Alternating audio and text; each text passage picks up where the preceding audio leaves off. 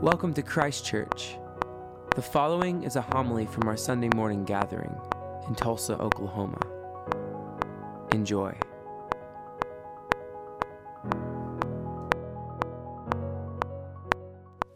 John 3 speaks of being born in the Spirit. John 4 talks about the eternal water, what we think of as baptism. And John 6, eternal bread. Jesus is the manna present to the people, and it also equals Holy Communion. It does not take long for someone to realize that the Gospel of John has a different feel and language from Matthew, Mark, and Luke. But I don't want to bore you with the intricacies of historical critical reading of Scripture, which I think is widely used to avoid dealing with difficult texts. But basically, the Gospel of John is probably written towards the end of the first century or early second century. This has been debated for millennia, uh, and it just, it, I think the answer depends on who you are speaking with at that moment.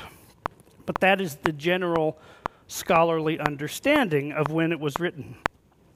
Still within a hundred years of Jesus' life, and one of the seminal events of the first century Judaism and Christianity is the destruction of the temple by the Romans in 70 AD. Largely, Christians continue to utilize the temple worship system. We see in the book of Acts the disciples continuing to gather and teach in the temple. But when the temple is destroyed, how do we connect to God? If we did not have this place, how would we connect to God? We can't go to the temple anymore, but we can still encounter God through the power of the Holy Spirit, through the waters of baptism, and through Holy Communion. Now, there are disciples that hear Jesus' words Unless you eat my flesh and drink my blood, you can have no life within you. And when they hear this, many disciples leave. Jesus had been drawing larger and larger crowds, and they love Jesus when he is performing miracles. They love Jesus when he is feeding them. But what they find hard is his teachings, and some leave. And Jesus asked those who remain, Are you going to leave too? Or are you going to stick it out? To which they say, Well, where could I go? What else is there? Russell Brand in The Guardian states There is an ongoing sense that this, i.e., modern life, isn't working. There was an important job that religion was doing, he says, but because of X, Y, and Z, we have, possibly quite rightly, rejected it. But the way we see the world now excludes us from a life that has meaning. And I don't think pop culture can fill that gap anymore. I don't think art can do it anymore. Things are getting too serious. People need to be able to connect with something that is essential and beautiful and valuable and true. So, yes, many people are leaving the church, but they aren't necessarily leaving religion. As Meghan O'Gieblin says, as more and more Americans leave behind religious belief, instead of becoming purely rational agents, we increasingly displace those religious enthusiasms into other things. So, it isn't that we have ceased to be religious, it's just that we have now made new things religions. David Zahl shared with us at Pub Theology an event a few years ago with this story. My friend was training for a marathon. That would have made more sense. It was Sunday, and he was about a week out from running his first 10K race. I can't even imagine that. On his route that morning, he wanted me to know he had passed three gyms with full parking lots, five packed fitness studios, and six nearly empty churches. Thanks, thanks for the report, I said disingenuously. I hope you trip and fall next week. He laughed and hung up. He had not called just to needle his religious friend. A few days previous, we'd had a conversation about the burgeoning soul cycle phenomenon. A mutual acquaintance of ours had become an instructor and kept inviting us to come down to the soul sanctuary and do a class. I was afraid of the soreness, and I knew what that I knew would result, but my buddy took the plunge and immediately got weirded out by the overt religiosity. Soul Cycle may be the most popular fitness company to appeal to the spiritual aspirations of its customers.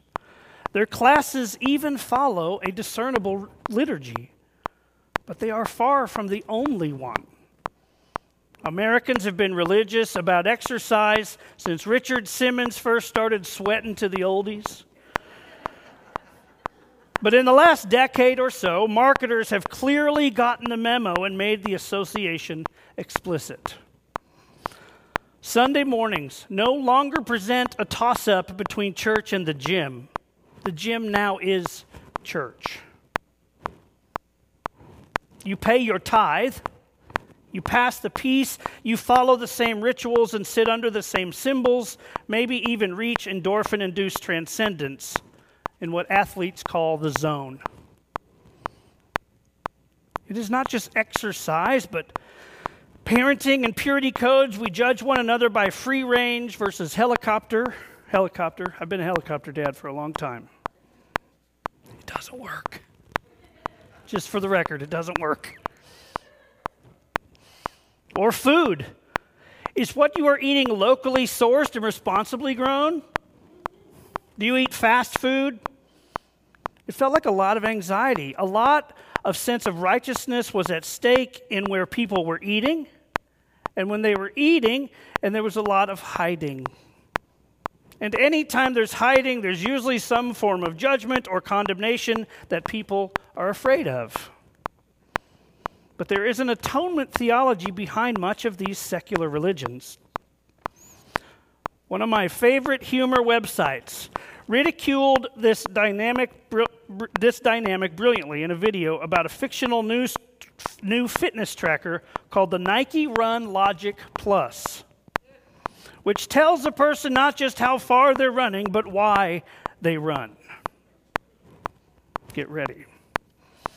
This device pinpoints the desperate psychological demons at the root of your exercise routine, goes the pitch.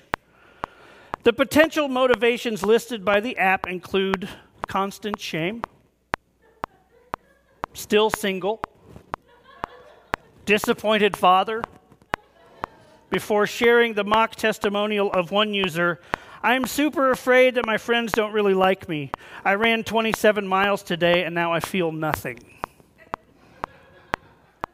That's part of what religion is about a sort of guilt management system where you end up offloading your guilt or your shame, receiving some sort of better sense of yourself. People are very much doing the same thing.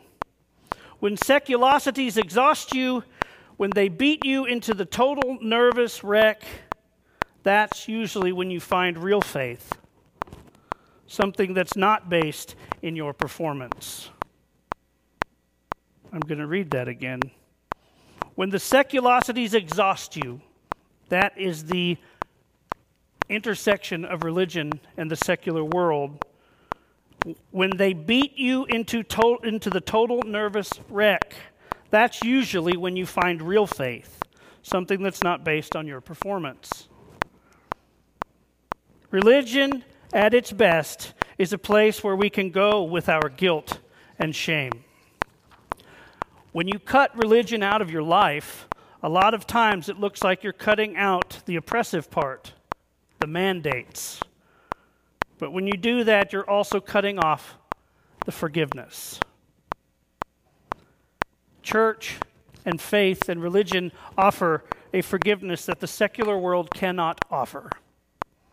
And oftentimes, in these situations, especially when it comes to bettering ourselves physically or mentally, they often give a greater sense of condemnation in the secular world.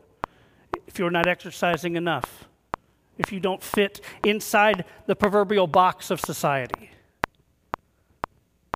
So there is a significant difference between the secular religiosities that we are seeing and that we all take part in and what we can experience in this place.